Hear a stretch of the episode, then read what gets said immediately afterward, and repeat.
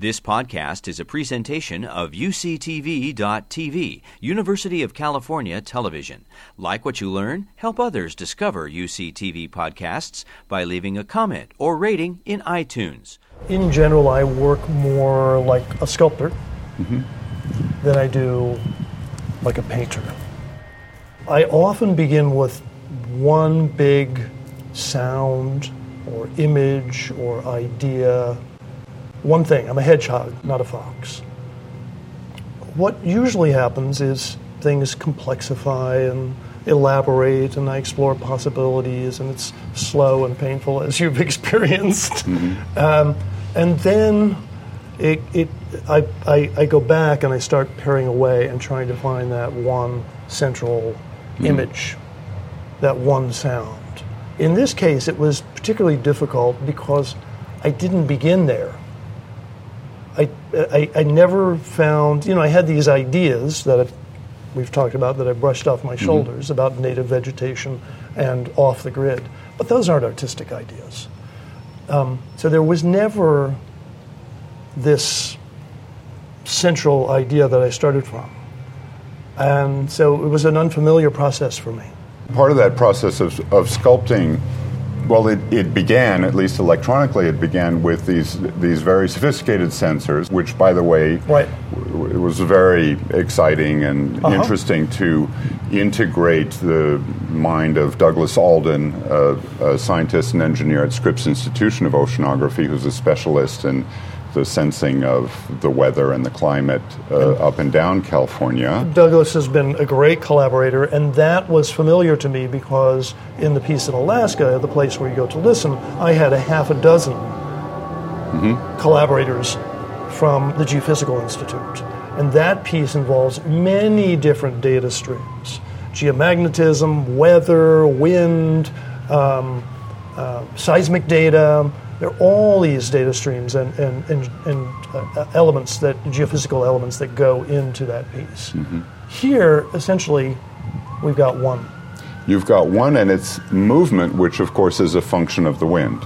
Right, And which of so- course is a function of the sun. So isn't it ironic? This Yes. turns out to be a solar piece. So it's a solar piece. Yeah. Yeah. Yeah. I'm continuing to work outdoors with Performance Works and continuing to make new discoveries, and I hope I'll continue to make outdoor pieces for the rest of my life. But the Wind Garden was the first time I've taken electronic sounds outdoors and a piece conceived um, for a specific acoustical space out of doors. So, as you recall, though, the process of working here was was extraordinary in that we would set up tables and chairs, and we had loudspeakers in the trees, and it's like the world's largest electronic music studio, mm-hmm. with sirens and traffic going by, and skateboarders and conversations, and trees breathing in the wind, and all these elements became part of the conception, the discovery, and the tuning of the piece. Mm-hmm. It's a, a, a wonderful experience. I've learned so much from it that has gone into this piece, and I think will go into future pieces. So, would you say? I mean, it is aleatory. It's based on chance. It's not improvisation. Certainly Right. not human improvisation, and you're not interested in that. Is that fair No, to I'm say? not, I'm not because because I don't get to express myself. That's not what my music is about. So neither do you if you're performing it. It's about something larger than we are. For me, that's why music is worthy of a lifetime's devotion. Music can be whatever it wants, but for me, uh, uh, it's it's about something other than expressing myself. So I don't use improvisation. But as you say, you take something that is that is meticulously, rigorously, formally constructed and conceived, composed, notated, and performed, and then you put it into this situation that that that can't be controlled. that welcomes chance. That is all about All about chance. Yes. Yeah. And it's such a beautiful, uh, magical thing that happens.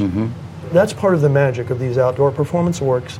And I think part of the magic of, of, of the Wind Garden is the way that it breathes and, and ebbs and flows with the soundscape within which it exists and of which it is now part. Mm-hmm.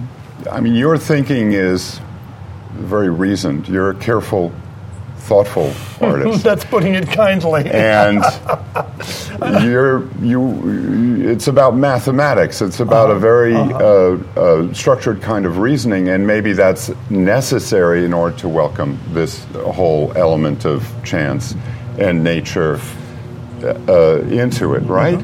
Right? For, for me, it, it, it appears to be necessary.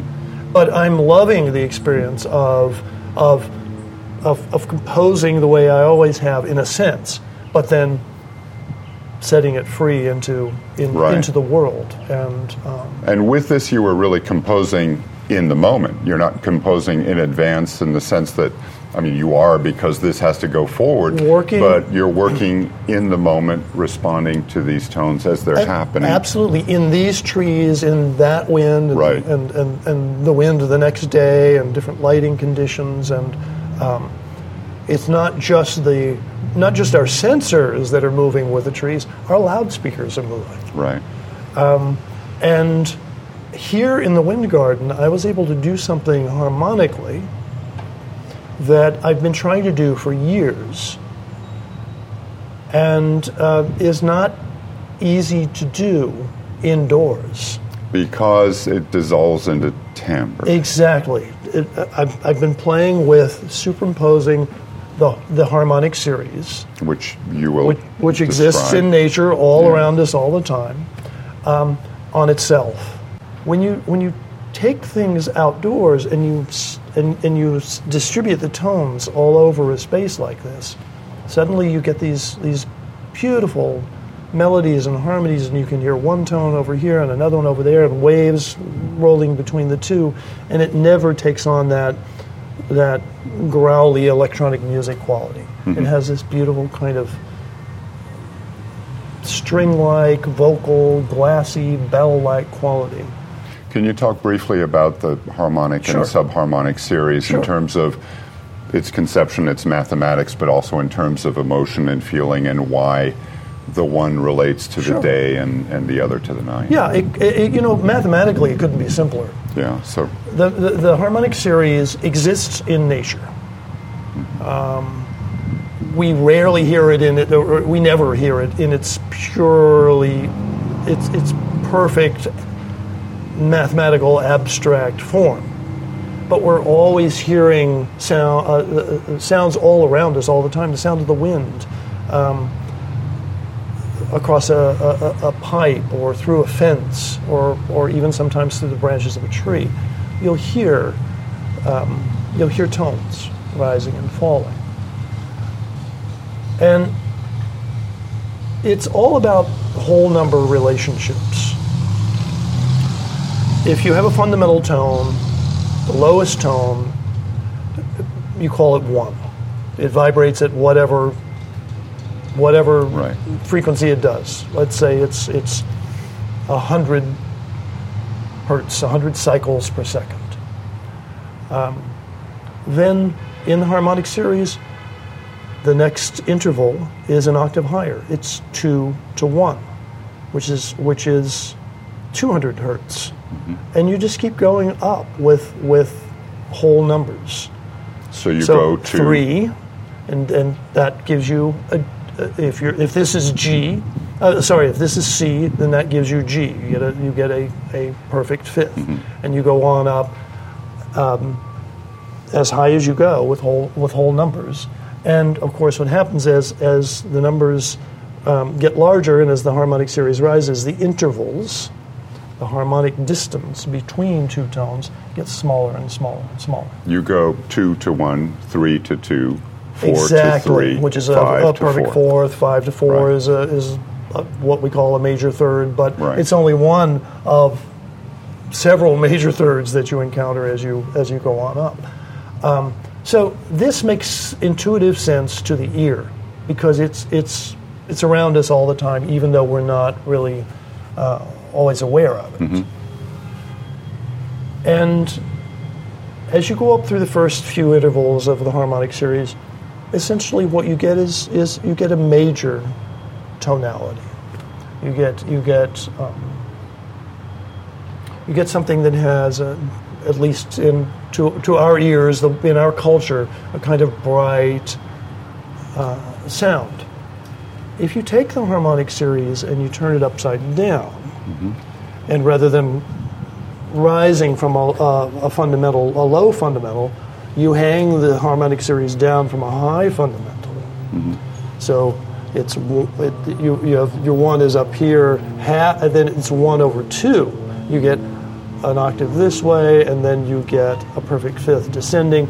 You do this, you invert it, you get essentially a, a minor sounding which is, again, you say culturally for we us. think is darker, maybe sadder, or Melancholy. or heavier, or something. Um, so here in the Wind Garden, I work with two choirs of our virtual voices. Um, one is is associated with day, and the other with night. The day choir is grounded in the harmonic series, and the night choir is is in the subharmonic series. Some people say the subharmonic series can be found in nature. Others say no, that's preposterous. but I don't know, but I like the sound harmonic of it. series can be. Absolutely, everywhere. No doubt. And I and, and, and so right now, for instance, the Wind Garden is singing. Both night and day are present, but but night is barely there. It's Mm-hmm. it's inaudible, as it as it is invisible in And the we light. should say right now is around 2 o'clock in the afternoon. Yes. Yeah. Another couple of hours, two or three hours, you'll begin to hear the, the minor tonality of, of, of the night choir mm-hmm. coming in and starting to, to make itself heard. Initially, as almost a, a- as, as, a, as a, a, just a breath.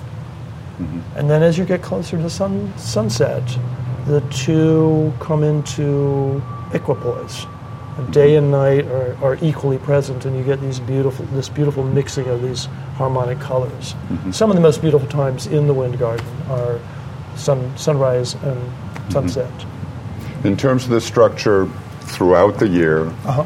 that whole band of sound Right. rises and falls Rises as well. Rises and falls over the course of the year. So, in theory and in fact, Uh-huh. the lowest sounds you'll ever hear will be at midnight on the winter solstice. Exactly. And the very highest sounds will be at noon on the summer solstice. Yes.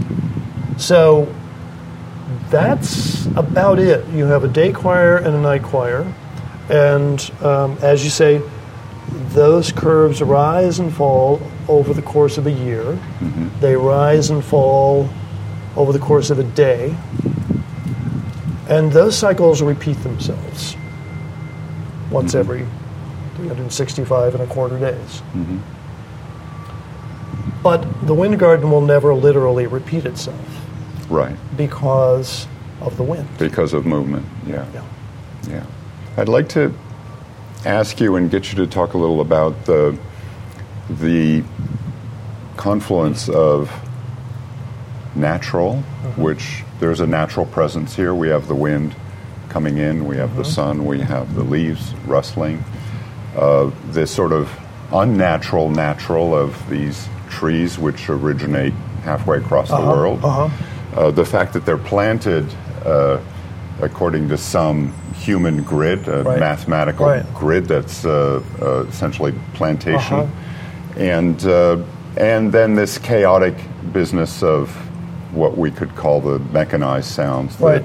we're experiencing at the same time. And how does the wind garden encompass all that? I mean, that's a huge business, but uh, but it's interesting. No, And- it's a great and question, it- and I think the ultimate answer is is going to come through your ears, not through through my words, Mm-hmm. through your experience of being in the garden, listening and and and and hearing all these different elements and making your own sense, maybe not even intellectually, but just experientially. Yeah, there are times when these harmonic sounds are so high that they're in a completely different place from Exactly. everything that's around. Yes. And then at nighttime, Uh-huh. they that band of noise that we hear from Yes. all around us tends to merge more. There's Right. always a merging. There's always a connection. The You're traffic always, noise also has its band and it ebbs and flows over the days. Yes. You know, rush, rush hour is it's like a river uh, it's, it's like it's, it's like tides out there, really. And we were here late at night last night, around 10:30 or Uh-huh. Right. 11. It was a, just a beautiful moment, and uh, well, anyway, talk about all that. Um, your, your your sort of emotional, uh, sensual experience of it, as well as your your intellectual sense of how all that works. You know, it occurs to me you were talking about the, the, the trees, the eucalyptus being planted on the grid, mm-hmm. and yet they they grow all over the place, chaotically, Yeah. beautifully, making these these these gorgeous curves and and movements. Maybe that's a little bit of a metaphor for the way this piece is conceived, composed, and and and the way that it exists in and breathes with the world. That is, I've got my my meticulously crafted musical grid, and I put it out into this chaotic situation, and it has to it has to rise and fall, ebb and flow to find its place within within the world in ways that uh, I couldn't have imagined. I love that because there's always the possibility of discovery, and there's more than than I uh, than than any of us can ever hear at at, at, at, at any moment. But but there's also just more more in this piece than I could ever have imagined. Which is which is a beautiful a beautiful place to be. This work is it requires um, I, I, I think a deeper mode of, of, of listening than some of the performance works do. You you hear a performance of Inuksuit or Sila, and it's it's it's it's it's an event. It's um, it's a community. It's a shared experience. I like to imagine it's a, an ex- experience of shared solitudes that, that people are listening, each in their own way, in their own But all together, point, all but at all once. together at once. Yeah. And as you say, it begins and and, and it ends. Mm-hmm. Um, here, I, I I imagine the wind garden encompassing community, but in a more solitary way. Mm-hmm. I think this really is about this, the individual listener Mm-hmm. and the person who is going to going to make this work their own over time. Sure, there'll be casual visitors, and, and, and hopefully some of them will hear something that they haven't heard before, have an experience, be touched in some way.